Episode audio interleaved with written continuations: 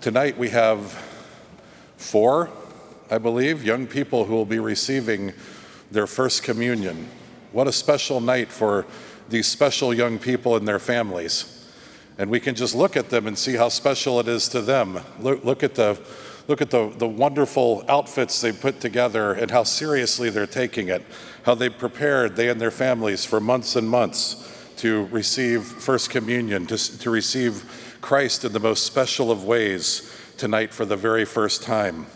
What a beautiful thing it is. And we, we celebrate with you and we welcome you into a deeper understanding and a deeper participation in your Catholic faith that you have already been baptized into. How beautiful. And what a beautiful time of year, for it's the Easter season. We still have this Sunday and another Sunday to go what a time.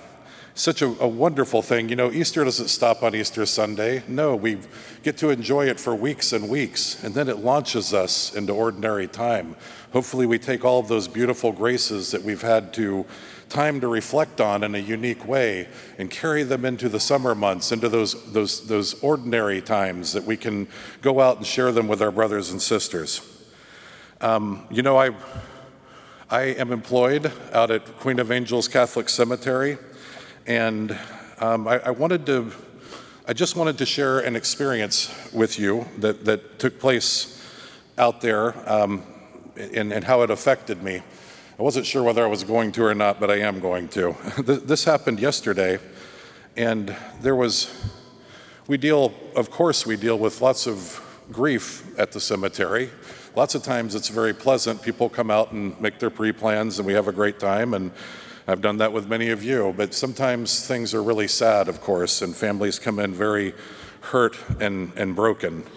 Well, I, without going through all of the details, a family had lost a 12 year old son, and um, they, were, they were coming to the cemetery to bury him. And, and um, I was uh, over, overwhelmed by it. It hit me in a unique way, and I was um, struggling with how I was going to deal with that yesterday morning when I woke up. It was, um, I, I, was going to prepare to preach at the Friday Mass, and then I had that committal service at 10 o'clock um, right after. And I, I, felt very overwhelmed, and I, I, wanted to be able to say something that would make a difference. Um, and I was afraid I wouldn't be able to.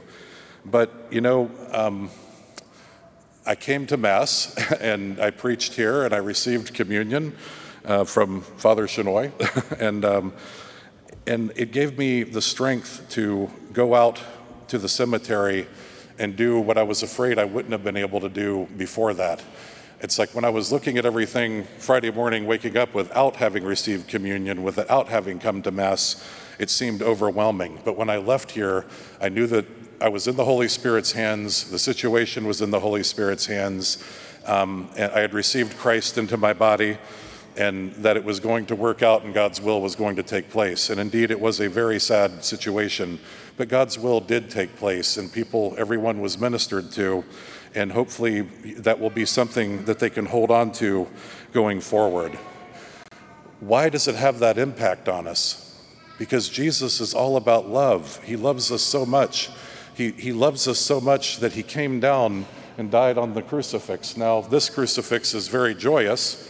That reminds us of the other side of the crucifix, and that's wonderful.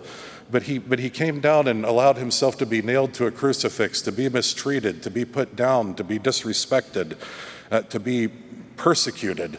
All of these things, God came down and took on the body of man and allowed himself to be crucified on our behalf. And as a result of that, he loved us so much that he gave us the Eucharist. As a result of that great sacrifice, we get to receive, you children get to receive tonight for the first time, all the love in the world, the real love.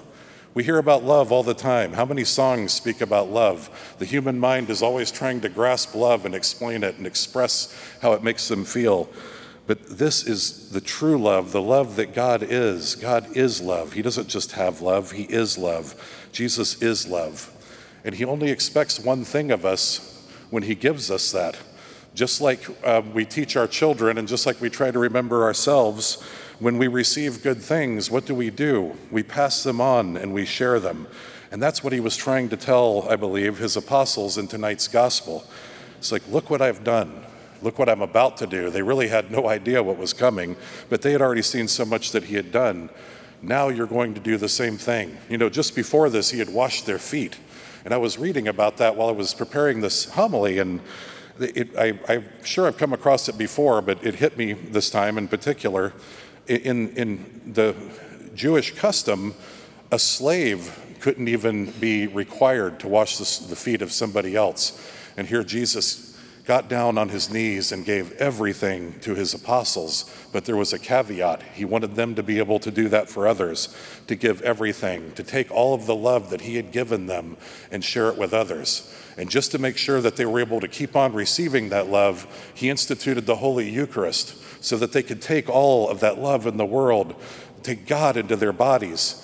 But they were required to, to not just hold on to that, but to share it with others. And indeed, that's what they did. They went out. We see Paul and Barnabas were a great example in the first reading tonight. They went all over the place of a list of cities, and there were more than that being persecuted, being locked up, being beaten, being turned away, being rejected, and yet they kept preaching the good news because they knew if they had received that good news, if they had received Christ, then it was their duty to share it with others, with their fellow human, with their brothers and sisters, to keep them strengthened. And now that brings us to us. Here, we in this room, we understand the importance of communion and we understand the importance of coming together and experiencing Christ in that special way. Um, how important it is, though, that we share it with the world. And it doesn't necessarily mean standing on a street corner with a megaphone and a, and a big board with a message on it or knocking on people's doors like I used to do when I was a child. It doesn't have to be those things necessarily. It can just be sharing the love of Christ with one another, sharing the love of Christ with the people that we encounter in our work, in our school, in our families, and uh, on the street. Just share an act of love, sharing the love that is Jesus Christ, the love that we have been shown.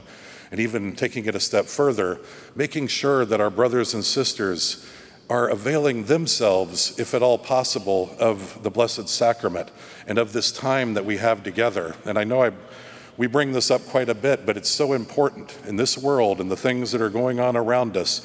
We need the love of Christ now more than ever. We need the Eucharist now more than ever. We need reconciliation now more than ever. We need all of the gifts of the church that Jesus died so that we could have. We need them now more than ever. But nobody is truly happy if they're just hoarding those things to themselves. If we just come and receive that and then go home and we don't try to share it in some way with someone around us or try to do something that makes people say, Wow, I want what that person has, just any act like that, well, then we certainly can't be truly happy unless we do that because we, we have to pass it on if we receive it for it all to work the right way, right? So let's just give prayerful consideration to you know, our, our own involvement in parish life at this point. You know, how can we how can we make improvements? How can we show more love to our brothers and sisters? How can we show more love to our brothers and sisters that perhaps we have not seen in a long time and could use a little bit of encouragement to get back and enjoy the fellowship in this room that we're all enjoying? It's so wonderful. One of the best things about being a deacon or being a greeter, that was my first ministry, is standing out in front of the church and saying hello to people as they come in being able to pump fists as we do now, or shake the occasional hand, or a pat on the back, but the smiles you see on people's faces when they walk through that door. We understand what's going on, don't we? This is happiness. This is, this is joy that we have inside this building and that we have in the sacraments. Let's make sure that let's make sure that we're leaving no one behind, that everybody gets to experience it because we all need it so much. May we all be as excited about the gifts we have as these beautiful young children are that are about to receive the Eucharist for the first time. And may we set an example for them to carry that on and allow it to grow in their lives so that beautiful things can happen. And now, one thing I like to do whenever I get the opportunity to preach during the Easter season is to quote one of my very favorite saints, St. Pope John Paul II. He said one time, and it's one of my very favorite expressions and probably my favorite of his. He said, We are an Easter people, and hallelujah, praise God, hallelujah is our song. May that be our song, brothers and sisters, as we go out into the world, as we walk out of Easter and into ordinary time. May we sing hallelujah. May we be an Easter people of hope to ourselves, our families, and those around us. Amen.